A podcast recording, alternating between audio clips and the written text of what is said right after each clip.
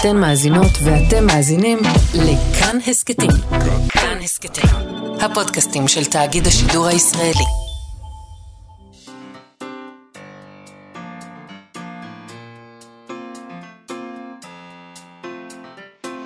מה שכרוך עם יובל אביבי ומה יעשה לה.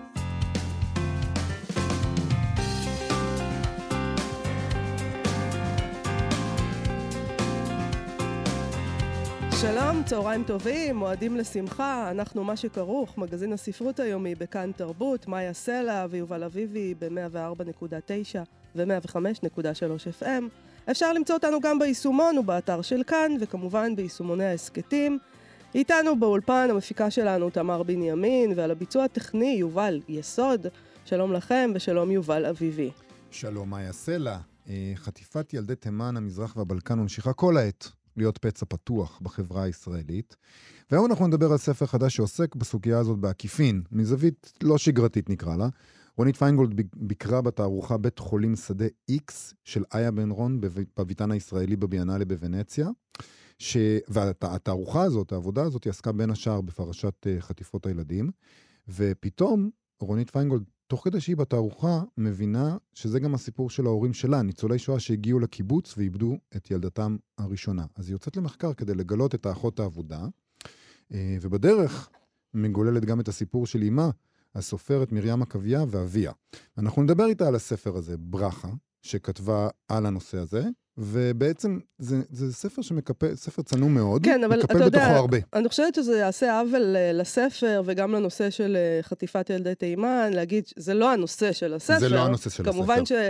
שזה הדבר שהפעיל אותה בעצם, ואחד הדברים המרשימים בספר הזה, בעיניי, זה האופן שבו עבודת אומנות של איה בן רון במקרה הזה, יכולה להשפיע ככה על בן אדם שהיא ממש מתארת איך היא יושבת שם, והיא לא יכולה לזוז. כן. היא כאילו, זה ממש... והיא הולכת ככה בביתנים של הביאנלה ומבקשת עזרה, ואנשים פשוט... שיעזרו לה, כי קרה פה, קרה, נפל דבר. זה- עכשיו, מה שמדהים בעיקר זה שזה לא פעם ראשונה שהיא שומעת על חטיפת ילדי נכון. תימן. זאת אומרת, לא, עבודת האומנות שלה. הזאת, עבודת האומנות הזאת גרמה לה, לה, לה, נכון. ל- לפעול באיזושהי דרך פתאום. זה נכון. דבר מאוד מעניין. וגם את הסיפור שלה, זה לא שהוא הודחק, היא תמיד ידעה את הסיפור שלה, ופתאום מול העבודה הזאת היא אומרת, היא אומרת, אני חייבת לצאת ולחקור. כן, אבל זה, אתה צודק, אבל היא ידעה שהייתה תינוקת, שאימא שלה ילדה אותה בבית חולים, וחזרה בלעדיה. כן. אה, לפני שהיא נולדה, שבע שנים לפני שהיא נולדה, אה, התינוקת מתה, אמרו לה. אבל אה, כמו שזה נעשה אז, אה, בצורה מחרידה זה מתואר, ואנחנו יודעים שזה היה ככה. אתה יודע, לא, לא קברו כמובן, ולא יודעים בדיוק איך, ולא יודעים ממה, וזה מין, היה איזה מין... משהו על דף כזה, ונתנו להורים, ויאללה, הביתה, אה, לעבודה. עכשיו, אנחנו מדברים פה על שני אנשים שהיו ניצולי שואה, שלא ידעו עברית כמעט בכלל, הם רק כן. הגיעו, אה, אה, מה זה אנשים? ילדים בני 19 הם כן. היו ההורים שלה. משהו, וככה התייחסו אה, כאן אה, גם, גם לניצולי, לניצולי שואה, לא רק לבני עדות תימן. כן. נגיד, הייתה, היה פה יחס מאוד מאוד בעייתי של אנשי היישוב. אה, טוב, כל הדבר הזה נמצא בספר, ואנחנו נדבר איתה יודעת, על עוד זה. דבר, עוד דבר שמפתיע, זה היחס של האנשים, של אנשי האומנות, מול התגובה הנסערת שלה, הנרגשת. זה כאילו, אפילו הם עצמם אומרים לעצמם, מה, מעבודת אומנות זה ככה כן, מה מסעיר נסגר אותך? איתך? זה כאילו, זה רק אומנות, מה את תתקדמי. עושה עניין? צלמי סלפי ותתקדמי. כן, אה, הם לא מאמינים שמישהו יכול להיות כל כך נסער ושאומנות יכולה לגעת בו במקום כל כך אה, פצוע שלו, ול, ולהוציא אותו ככה לדבר הזה. טוב, נדבר איתה על כל הדברים האלה ועוד, ונדבר גם עם שלומית עוזיאל שלנו, בפינתה מוציאה לשון. על, אה, הפעם היא תדבר איתנו על דברים שכותבים וכותבות עושים ועושות עם אותיות.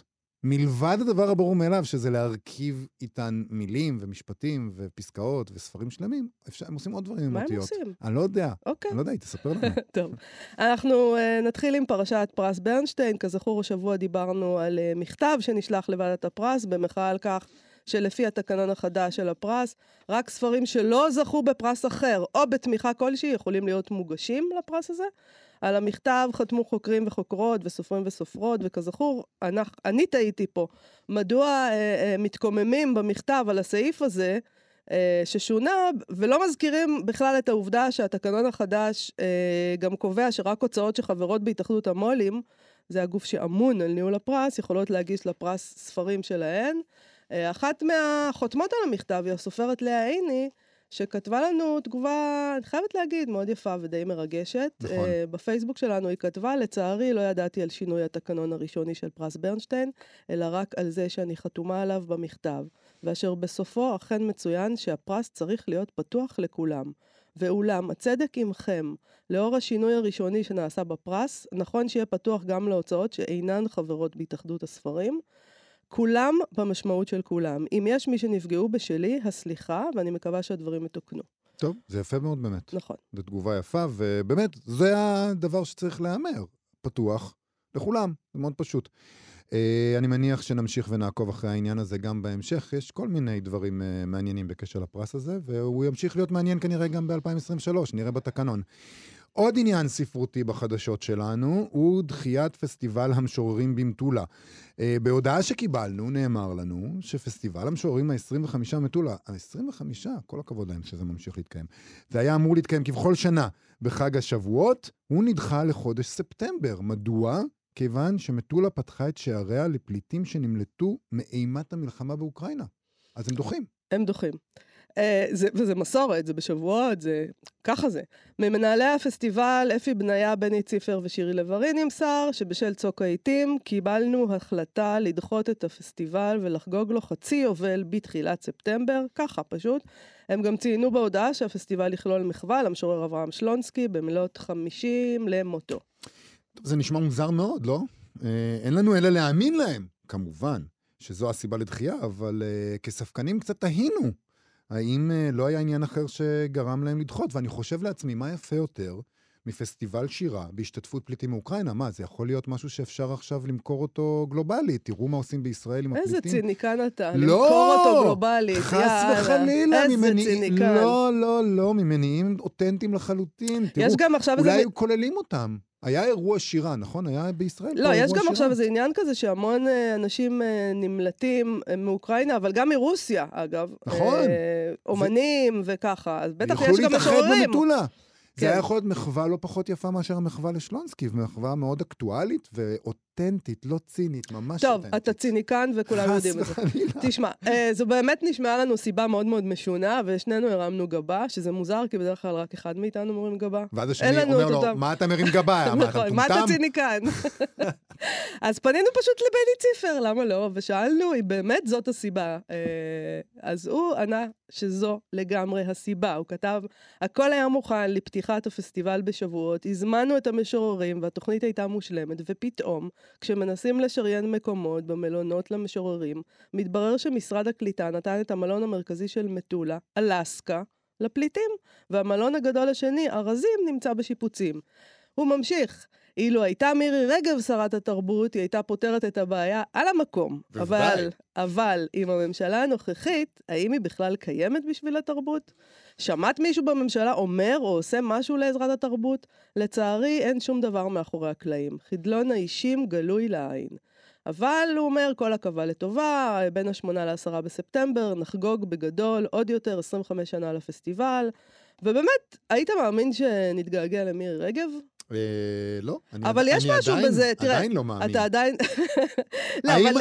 האם בני ציפר באמת מאמין שאם מירי רגב הייתה שרת התרבות והוא היה עושה לה טלפון, תשמעי, מירי רגב היא בולדוזר. אה, חד מירי משמעית. רגב, אם היא הייתה רוצה לפתור את הבעיה הזאת, היא הייתה פותרת את הבעיה הזאת. האם והש- אבל היא הייתה רוצה? כן, למה לא? אולי היא הייתה רוצה לפתור את הבעיה הזאת. אני חייב להגיד אבל שהמשפט הזה שהוא כותב, משרד הקליטה נתן את המלון המרכזי של מטולה, אלסקה, לפליטים, והמלון הגדול השני, ארזים, נמצא בשיפוצים, זה כאילו ממערכון של קישון. נכון. זה, השמות האלה, אלסקה וארזים, אחד בשיפוצים, אחד ניתן לפליטים, זה כאילו נכתב בשנות החמישים, אני לא יודע מתי, פיליטון כזה, זה מצחיק. אלסקה, תחשוב על זה שהמלון במטולה נקרא אלסקה. זה נפלא. זה נפלא, זה נכון. נפלא, זה שורה... אני שומעת זה את שורה- אורי זוהר ואילנה רובינה באיזה דואט כזה. זה שורה שלדעתי זה. בני ציפר צריך אה, לרשום עליה איזה פטנט ולהכניס אותה, לאחד, לאחד מספריו אה, הבאים. הוא לא נתן את השם של המלון. אבל השורה, השורה, כל השורה, החיבור, משרד הקליטה. הוא יודע זה לכתוב. שמשרד הקליטה נתן את המלון הזה, וזה שיש משרד קליטה בכלל, זה כל- זה הכל כל כך נפלא במשפט הזה. באמת, זה, זה משפט ספרותי לעילה.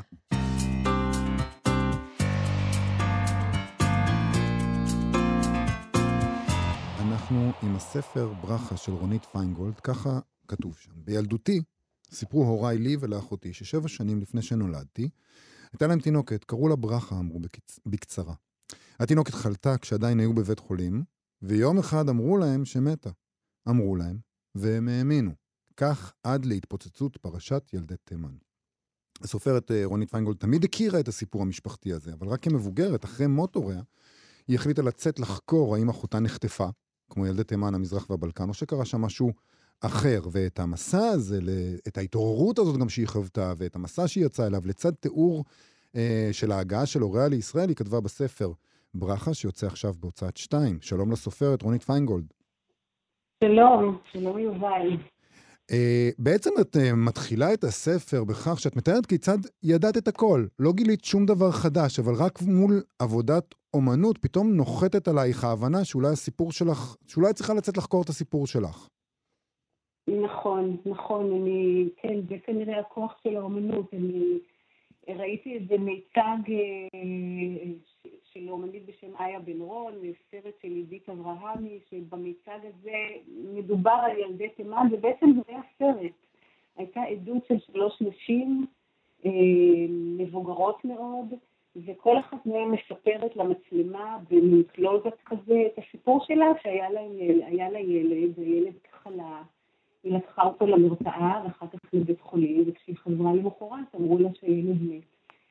ובעוד אני מסתכלת על הפנים האלה, חרושות הקלטים של הנשים האלה, ורואה את תחושת העצב ואת התבוסה ככה בפנים שלהם, אני פתאום, פתאום רואה את אימא שלי לנגד עיניי. אני ידעתי את הסיפור הזה, אבל איכשהו לא, לא, לא, לא דובר עליו, זה היה סוד, ולא, ואני ככה הדחקתי אותו, ופתאום אחרי כל כך הרבה שנים, פתאום אימא שלי הופיעה שם בתוך יצירת האומנות הזאת. וצלתה איתי, ממש צלתה איתי, הרגשתי שאני חייבת אה, לחפש, לחפש, ואני לא יודעת, לא יודעת בדיוק מה, מה גרם להתחיל לצאת למסע הזה. הדבר המעניין גם שאת אבל כותבת אחר כך, זה שבעצם העניין הזה עם פרשת אלי תימן, אה, הרי זה לא נהיה עכשיו, אה, כשהיה בן רון אה, הציגה את זה, הפרשה הזאת התפוצצה הרבה קודם בארץ, ואבא שלך בעצם אז, לפני עשרות שנים, בעקבות הפרשה, הוא עצמו התחיל לחקור. את, אתם פשוט לא התעניינתם בזה אז, אבל הוא ניסה אז, הוא פתאום אמר לעצמו אז, רגע, רגע, אולי זה מה שקרה, כי גם הוא לא ידע בעצם מה קרה. נכון, נכון. אבא שלי מאוד בדיסקרטיות אה, התחיל לחקור, אז קודם כל הוא פנה לממשלה, למשרדים הממשלתיים, למשרד הפנים, ולא מצא שום דבר. ואבא שלי בעצמו היה פקיד ממשלתי, הוא עבד במשרד הביטחון, במוסד, ואמרו לו, אל תיגע בדבר הזה. אה, אבל בכל זאת הוא, הוא, המשיך, הוא, המשיך, הוא המשיך לחקור, הוא הצליח למצוא איזושהי פתקה קטנה על, על זה שהילדה אכן נולדה.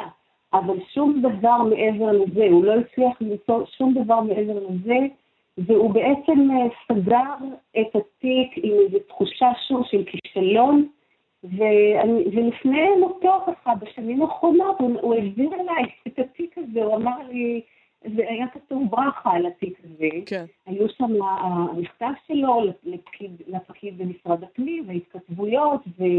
וכל מה שהוא רצה בעצם, הוא אמר, אני רק רוצה למצוא את הקבר של הילדה הזו ולהקים לה מצבה. הוא בכלל לא אפילו העז לחשוב על משהו אחר, למרות שכן, עלה בדעתו שאולי, ובדעתנו גם, שאולי יש איפשהו מקום מסתובבת לאחות.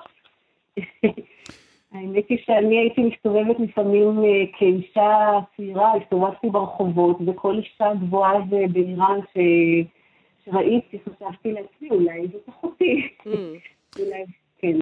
אני רוצה רגע לשאול על המבנה של הספר שכתבת, שכתבת את הספר כן. כמעין ממואר, קטעי ממואר שלך, מה שקרה לך באותה ביאנלה בוונציה ומה שקרה לך אחר כך, שמשולבים בתיאור היסטורי, מן הסתם בדיוני למחצה, או שנאלצת להשלים בו את הפערים uh, באמצעות הדמיון, של הימים הראשונים של ההורים שלך בישראל, וחשבתי לעצמי, כשקראתי את זה, שבעצם את עושה פה איזשהו מהלך של, של, של, של uh, העמדת הסיפור שלך, מה שקורה לך אחרי שאת uh, מתעוררת מול האומנות הזאת, לבין מה שקרה להורים. זה בעצם איזשהו ניסיון להשלים עם אובדן. הם מנסים להשלים עם האובדן של הבת שלהם, ואת מנסה בעצם להשלים עם האובדן שלהם. נכון, נכון. אני, כן, זה, זה היה תהליך שלא כל כך ציפיתי לו. אני יצאתי לתהליך של חיפוש, אבל מה שקרה בסופו של דבר זה שמצאתי שם את שני הצעירים האלה, את שני הילדים האלה, בני ה-18, אפס... אה, כן, הם קמו ועמדו ככה מול עיניי, אה, עם המעט עדויות שהיו לי, אה, עם, עם קצת סיפורים שהם סיפרו וקצת דברים שקראתי. כן, פתאום, פתאום עמדו נגד עיניי, מולי בעצם, שני הוריי הצעירים שככה, לא הכרתי אותם, וכן, עם הרבה, עם, עם, עם הרבה עצב והרבה חמלה אליהם. וכן, בתקופה שלמה התחילה פתאום אה, להתעורר, להתעורר לחיים, התקופה הזאת של שנת 47, אה, שאז זה קרה. כן. יש איזה דבר טרגי, אה, אולי מובנה בחיים האלה, שאנחנו מתחילים להתעניין בהורים שלנו, הרבה פעמים אחרי שהם כבר אינם. זה קורה הרבה פעמים, אבל זה מאוד מאוד טרגי, בטח בשביל אנשים כמו ההורים שלך, ניצולי שואה, שמראש האופן שבו התייחסו אליהם פה ביישוב היה פשוט מחריד, ואת מתארת את זה. זאת אומרת, בקיבוץ הם הגיעו, הם לא ידעו עברית, הושיבו אותם שם בפינה. אף אחד, זה לא, אף אחד לא קיבל אותם בזרועות פתוחות אה, ו- וניסה לנחם אותם על, על זה שהם באו עכשיו מאושוויץ, זה ממש לא היה ככה. אה, היחס אליהם היה מזעזע, אבל בעצם... גם היחס אחרי זה, גם בתוך המשפחה, אה, זאת אומרת, אף אחד לא התעניין. כי אנחנו באופן טבעי, או ילדים לא מתעניינים אולי בהורים שלהם, אבל יש משהו נורא נורא טרגי ב... בהתעניינות המאוחרת שלנו, בהורים שלנו, אחרי שכבר אין עם מי לדבר. אה, כן, אה, נכון. נכון, יש בזה משהו טרגי, אבל גם אני מרגישה שיש בזה, שהתיקון אה, נעשה, כן, הוא נעשה כבר בסוף חייהם, זה נכון, בסוף חייה של אימי. כן. אבל כן נעשה תיקון, ו... אני מרגישה שלמרות שהם לא פה, אה, אני באיזשהו מקום חשה שהתיקון הזה הוא חשוב, הוא, הם, הם, הוא נעשה בעולם. אז אה, כן, זה נכון, אנחנו... אני בתור אה, נערה צעירה לא רציתי, לא התעניינתי, לא רציתי להתעניין בכל הדבר הזה. ואחר כך כאישה צעירה גם ככה כן, ו... אבל עשיתי מהלך, מהלך של חיים, שבסופו של דבר היה מהלך של תיקון, שאני חושבת שהם הרגישו אותו והם מרגישים אותו גם עכשיו, באיזשהו אופן. רונית, אנחנו עוד מעט צריכים לסיים, אבל אני חייב לשאול אותך, הפרשה הזאת היא פרשה אינטימית, והיא פרשה של המשפחה שלך, והיא פרשה אישית מאוד, שאת כותבת עליה בצורה אישית, אבל היא גם פרשה לאומית. ואני חושב לעצמי, האם לא חששת כשאת uh, כותבת את הספר הזה, בעצם את uh, ככה פולשת לתוך uh, פרשה מאוד מאוד כואבת ומודלקת של קהילה אחרת, של, uh, של קהילת, uh, הקהילה של הילדים החטופים, או ההורים שלהם, יותר נכון, ובעצם אנחנו אומרים, רגע, רגע, קרה גם לנו. אני ממש לא, לא, אני סיפרתי סיפור פרטי, ממש את הסיפור שלי. אה, הייתה שם ילדה, הייתה לי אחות, הייתה לי אחות שקראו לה ברכה. ההורים שלי קראו לה ברכה, והייתה שם תינוקת. סיפרתי את הסיפור של ההורים שלי, סיפרתי את הסיפור של המשפחה שלי, אני לא, לא מתיימרת להיכנס לנושא הגדול הזה של חטיפת הילדים. זה מאוד יכול להיות שזה היה. אני כולי בכאב של האימהות האלה, הרי זה כאב נוראי, זה כאב נוראי לאימא שאומרים לה שנעלם לה פתאום ילד. אז, אז באמת, אני סיפרתי את הסיפור האישי של, שלי ושל ההורים שלי.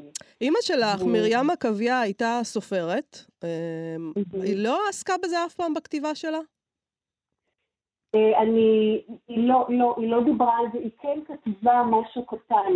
אה, בסופו של דבר אני עשיתי תחקיר, וכשהתחלתי לכתוב, אז נזרתי שוב בכתבים שלה, אלה שככה שנים לא, לא הסתכלתי עליהם, וגיליתי סיפור, היא כתבה סיפור אה, בית החולים שבעמק, ושם היא מתארת את ה... היא מתארת את הלידה הזאת, חלק מהתיאורים שלה אני, אני השתמשתי בהם בכתיבה שלי, היא מתארת מפגש עם המשוררת פניה ברקשטיין, נכון. שמחמה אותה. כן, היא כתבה, אבל היא לא, היא... זה היה לה כואב מדי, היא לא, לא דיברה על זה אף פעם, וכתבה משהו קטן מאוד על זה, כן. רונית פיינגולד, ברכה בהוצאת שתיים, תודה רבה לך על השיחה הזאת. תודה לכם, תודה. להתראות. עכשיו, מוציאה לשון. אנחנו מה שכרוך בכאן תרבות, ומוציאה לנו לשון היום, כבכל שבוע, שלומית עוזיאל שלנו מדברת איתנו על סוגיות לשון שעולות בספרות. שלום שלומית. שלום, יובל. חורצת לנו לשון, אה, והיום אנחנו מדברים על מה עוד סופרים עשו עם אותיות, חוץ מפשוט לכתוב ספרים, נכון? חוץ מפשוט לחבר מילים. הם עשו די הרבה דברים אה, עם אותיות חוץ מפשוט לכתוב בהם. אה, כמה מהדברים האלה הם נוגעים יותר לצד הצורני של היצירה, ואחרים לצד התוכני, יותר לעלילה ולתוכן, ואנחנו נראה גם כאלה וגם כאלה. אז אחד הדברים האלה הוא אקרוסטיכונים למיניהם, שאקרוסטיכון הוא צורה כתיבה כמובן שבה האותיות הראשונות של כל שורה או כל פרק יוצרות רצף שיש לו משמעות, למשל שם, או כל אותיות האלפאבית לפי סדרן. כן. ודוגמה לזה, אה, היא הסיפור שאינו נגמר של הסופר הגרמני מיכאל אנדה, mm-hmm. שהספר עוסק, עוסק בין השאר בדמיון ובאהבת הקריאה, ואחד הדברים הנחמדים שיש בו, כשבמהלך הקריאה כל קורא בעצם מגלים באיזשהו שלב בעצם שה... פרקים מתחילים באותיות האלפאבית לפי הסדר, נגיד בתרגום לאנגלית, כן, זה מתחיל ב-A, הפרק השני מתחיל ב-B, והאחרון אה, מתחיל אה, ב-Z, ונחמד לראות איך הוא מצליח לעשות את זה, כי לא, לא בכל אות כל כך קל אה, בעצם אה, לפתוח פרק. ואיך, אה, אה ואיך תרגמו את זה? אה, בעברית יש פחות אותיות אה, מאשר בגרמנית ובאנגלית, זה באמת היה בעיה. הקוראים מוזמנים לראות בעצמם, אני חושבת, המאזינים מוזמנים להיות קוראים ולראות בעצמם איך, איך פתרו את זה. יש עוד דוגמאות לזה לאקרוסטיכונים שאת מכירה? אז אני חושבת, הנה, מאיה תוכל לספר לנו איך, אה, איך שרים לה בכל ערב שבת את אה, אשת חיל, אז אשת חיל, כן, זה באלף. איך ידעת? איך ידעת? זה בול. אני עוד מחכה שישירו לי, אבל... אני כבר לא מחכה, אני כבר לא מחכה, תאמיני לי. הפסקתי. אז רגע, מה יש שם באשת חיל? אשת חיל, כן. אשת חיל מימצא ורחוק מפניני מכרע, היינו נכון. באלף, כן? בטח באלף בעלה זה הבט בשלה, לא mm. יחסר, גמלת הוא טוב ולא רע כל ימי חיי הגימל. דרשה צמר ופשתים וכן הלאה, אנחנו... נו, זה בולט, מאיה, זה בולט. הכל, הכל בולני פה, אני פשוט נקלעתי לחיים הלא נכונים, אני לא יודעת איך זה קרה. טוב, אני אה, מביאה טרף לביתה, מאיה. כן. אז אקרוסטיכון אה, זה באמת מה שאנחנו מכירים הרבה פעמים מהמקורות שלנו, אבל יש עוד דברים שקורים עם אותיות בספרים, נכון? נכון, הקרוסטיכונים הם, הם קיימים גם, גם בתנ"ך, גם בשירת ספרד, גם בפיוט, בהרבה מקומות. אמ, בציד הסנארק, שזה ספר נונסס מקסים שכתב לואיס קרול, מחבר של אה, אליס בארץ הפלאות, אה, כל הדמויות הן יצורים או אנשי מקצוע שהשמות שלהם מתחילים ב-B, וככה יש לנו בייקר, בלמן, ברוקר, ביליארד מרקר, ביבר, בונה.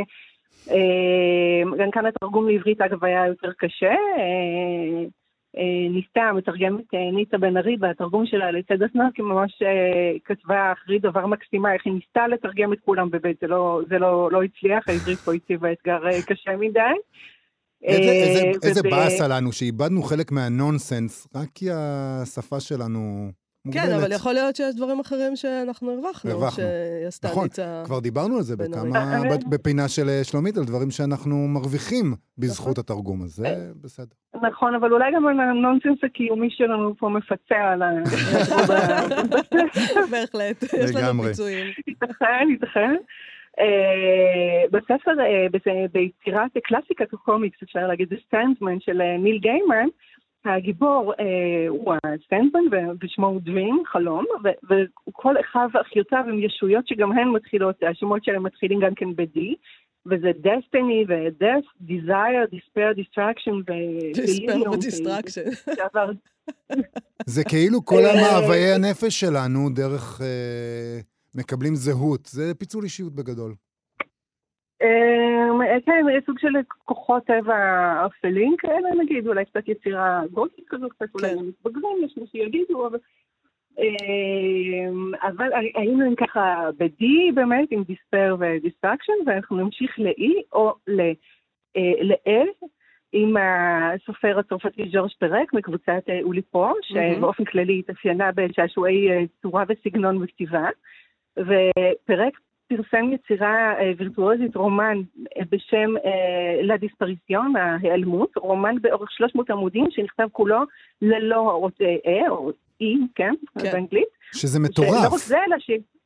שזה מטורף, כן, ו- ולא רק זה, זאת אומרת, לא רק שהוא כתב, זאת אומרת, זה, זה רומן, זה רומן מרשים, זה, זה רומן אה, אה, חשוב, זאת אומרת, לא מדובר פה רק בתרגיל שהוא, זאת אומרת, הוא הצליח גם לעמוד בעניין הזה של היעדר העט, וגם לכתוב רומן מצוין. ובמקרה הזה, הבחירה הצורנית שלו היא משקפת את התוכן, כי הרומן, כמו ששמו אומר, לדיספריזם, הוא עוסק באופן כללי בנושא של היעלמות בכמה רמות. אמ, ולא רק זה, לא רק שפרק כתב את הרומן הזה, אלא הוא גם תורגם לאנגלית תחת אותה מגבלה על ידי גילברט אדר, ותחת הכותר, תחת הכותרת avoid, כאילו, אה, שהיא גם, אפשר לקרוא אותה כמילה אחת avoid, ואנחנו יכולים לראות למה לא קראו לזה באנגלית the disappearance, כן? כי שם יש אי.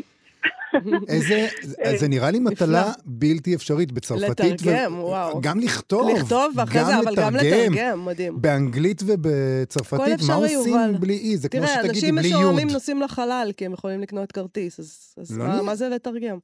לא נראה לי שהוא היה משועמם, הוא אמר לעצמו, מה אני יכול לעשות עם השפה? לא, לא התכוונתי אליו? שהוא היה משועמם, אה. התכוונתי לנוסעים לחלל. הבנתי. Mm. בסדר, אז בסדר. אוקיי, כן, אה, מה עוד? אני, אני חושבת שיש אנשים מסוימים שהראש שלהם עובד בצורה הצורנית הזו, ראיינתם לא מזמן את נאום דובב. נכון. ש- אה, שכותב פלינדרומים. נכון. כן, שהן יצירות שהן סימטריות בשני הכיוונים. אני חושבת שזו צורת חשיבה מסוימת, כן. לגמרי. אז כן, אז ישנו, הכתיבה, כתיבה שהיא נעשית על ידי השמטה של אותיות אות או אותיות מסוימות, נקראת כתיבה ליפוגרמית. הטקסט חסר האות אה, המסוימת נקרא ליפוגרם, ועוד רומן שהוא כתוב בצורה הזאת נקרא אלה מינו פי. אה, של אה, מרק דן, שהוא הוא מתאר אותו בתור increasingly ליפוגרמטיק, זאת אומרת ככל שהרומן מתקדם, משמיטים ממנו יותר ויותר אותיות על פי אה, דרישה עלילתית מסוימת, זאת אומרת השלטונות אוסרים כל פעם להשתמש בעוד ועוד אותיות גם בדיבור וגם בכתיבה, והרומן בהתאם הוא רומן מכתבים, חסרות בו עוד ועוד אה, אותיות ככל שהוא מתקדם. נפלא. אה, זה, זה מטורף. בעיניי. זה מזכיר לי ככה את ה... את יודעת, את כל ה... את היסודות האלה של הדרמה. אתה צריך כל הזמן להציב לעצמך מגבלות. אתה צריך כל הזמן שהזירה תישאר אותה זירה, שהזמן יישאר אותו זמן. ואז אתה אומר לעצמך, איך אני עושה את כל העלילה שאני רוצה לעשות כשאני תחום בין אה, ארבעה קירות, או כשאני תחום בארבע דקות, אה, שרק עליהן אני כותב. וכל המגבלות האלה, הן נשמעות נורא נורא אה, מגבילות, אבל בעצם הן פורצות את אבל הכל... מתוך המגבלה צומחת היצירה. בדיוק. מדהים. אולי. יש, יש, אולי, כן. אם אתה טוב, אם אתה ז'ורג' פרק, אם אתה יובל אביבי, יצא לך. תנסה, יובל, תפסיק. אתה. יכול לנסות. לא, אני מאמינה בך. בכל זאת, אחרי אגב, ככלות אגב, אני הכל. אגיד זה לכם מחמם את פה ליבי. יתרון, כי בעברית יותר קל לכתוב רומן בלי אה, אז אה, נכון. לא, יותר קל אני לא רוצה. אם זה יותר קל, אז לא בא לי. יש לנו עוד דוגמאות לדברים כאלה? אה, כן, אז למעשה נתן אלתרמן כתב אה, שיר, יצירה מאוד יפה, מאוד יפה בשם מעשה בפה סופית, שבו האותיות נטפלות לפה סופית, אה, עושות לה בולינג, ונקרא כמה בתים מזה, הן אומרות לה, כן, האותיות לפה הסופית, ראו נא איזה אורך ואיזה עוקם לתפארת. אמרו בכלל, לאיזה צורך יצקו אותה? בזבוז עופרת. בתוך עצמה היא מקופלת, והמילים שבהן כתובה היא גמורות, שכן מיד נועלת, כמין מנעול את התיבה היא.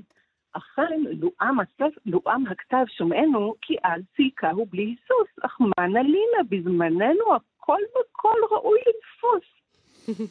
ואז אה, פה הסופית... זה אה, גזלייטינג. אה, עושים לה כן, היא גזלייטינג. כן. כן, ב- בהצלחה היא נעלבת, היא מסתלקת, וככה בלי פה סופית. הציפורים שעופפו חדלו לפתע מלעופה. המתופפים שתופפו פתאום נדמו מתופף.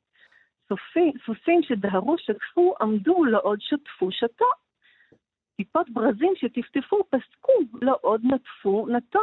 עמדה הרוח הרוחפת לא רחפה רחו, עמדה את המתחלפת נמשך הרגע בלי לחלוף ובעצם אנחנו, כשקוראים את זה, כן, אנחנו בראש בעצם משלימים את הפה הסופית, בסופו של דבר האות חוזרת ושאר האותיות אה, כן, אנחנו לא יכולים להסתדר בלעדיה, וזה המסר פה, שמי ששונה ממך הוא גם חשוב למארג החברתי. וואו, היית כן. חייב פשוט. הרסתי, זהו. היית חייב, זהו. אני מבקשת, אני יוצאת מהאולפן, אני עוזבת. אם אפשר היה להראות לכל מי שפה את הפרצוף המאוכזב של מאיה, לא, לא שוב, יובל, לא שוב! טוב, יש לנו דוגמה... אבל הנה, השלמת את החסר, כאילו, עשית אותו תרגיל מנטלי כמו המפסט. השלמתי את החסר. כולם ידעו למה הכוונה, אבל אני הייתי חייב להגיד את זה ולנסח את זה וללעוס את זה. הרגשתי לרגע כמו בסדר עם הדוד הזה, כן. אני עדיין בהשראת הסדר אומר כן. את מה שמיותר. יש לנו עוד אה, זמן לדוגמה אחת מלהיבה, נכון? מבוך? מבוך? כן, אז אה, ישנו ספר אה, מאוד מיוחד, אני חושבת, בשם קריש זיכרון, הקריש הזה זה הקריש, כן, שבמים, מאת הסופר סטיבן הול, אה, והספר הזה יש בו מקום מאוד מרכזי לטקסטים כתובים, ובשלב מסוים בעלילה הגיבורים עוברים במבוך של מחילות בתוך תל שעשוי מדפים כתובים, והמחילות האלה יוצרות מילה, המילה הזו היא, היא סרע, שם של אי יווני שרלוונטי לעלילה, ויש תיאור של הצורה של המבוך לאורך השם באנגלית, אה, ימינה זאת באות T ושמאלה, וחדר עגול שהוא החלק העליון של האות R, ואז יש ספירלה ב-A, זאת אומרת, מה שהולכים לפי הצורה של האותיות. עכשיו, המתרגמת של הספר יעל לחמול, אה, ידידת הפינה, אני חושבת שאפשר לי, אפשר שתהיה ידידה גם לפינה. בהחלט, בהחלט, ידידה. אז כן. ידידת הפינה בשלב הזה, אה, הייתה צריכה להתמודד עם העובדה שטרה, טרה, כשכותבים את זה בעברית, זה כל אותיות עם קווים ישרים, אם תחשבו על זה רגע, כן? כאילו אין שם איזה סמך או משהו כזה, אז הייתה לה בעיה מבחינת המסלול שהגיבורים היו צריכים לעבור. אז היא פנתה לסופר, שבהמשך לדיונים בכמה מפינות המתרגמים והמתרגמות שהיו פה, במקרה הזה הסופר חי, או היה, או עדיין, וקיבלה את רשותו להחליף את, ה, את השם אה, טבע בסנטוריני, שזה שם מקובל אחר לאותו איש, שהוא מאפשר מסלול של תנועה mm. בהתאם למה, ש, למה שמתואר בספר. מדהים הפתרונות. בכלל, אני חושב שמתרגמים של יצירות... אה, מדע בדיוני בהקשר הזה של הצורה ושל המשחקיות, הרבה פעמים מוצאים את עצמם בתוך הדבר הזה. יש הרבה דברים שהם, הז'אנר הזה מרשה לעצמו, שבטח דורש אה, כל מיני אתגרי תרגום אה, מצוינים כן, כאלה. כן, כן, ספר פנטסטי, אבל כן, כן. פנטזיה ומדע אצלי זה באותה קטגוריה, בלית ברירה. אמ, שלומית עוזיאל, תודה רבה לך על הפינה הזאת. תודה, שלומית. תודה לכם, ביי ביי. ביי ביי. חג שמח, ביי ביי.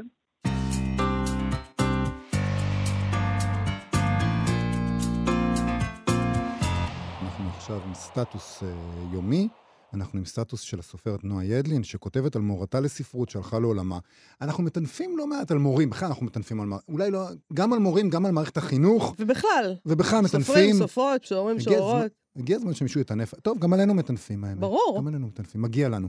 אה, אבל היו גם מורים טובים. היו גם מורים טובים. היו לנו מורים טובים. אני תמיד אומרת, לא, אגב, שהיו נכון. לי מורים טובים לספרות. סליחה, אני לא, אף אחד לא... אנחנו הזכרנו כאן כמה פעמים את המורים שלנו, את המורה שלי לספרות, שעשתה בשבילי את כל ההבדל, וגם את דיברת על המורים שלך לספרות, וגם, הנה הדברים שכותבת אה, נועה ידלין על אה, מורתה לספרות.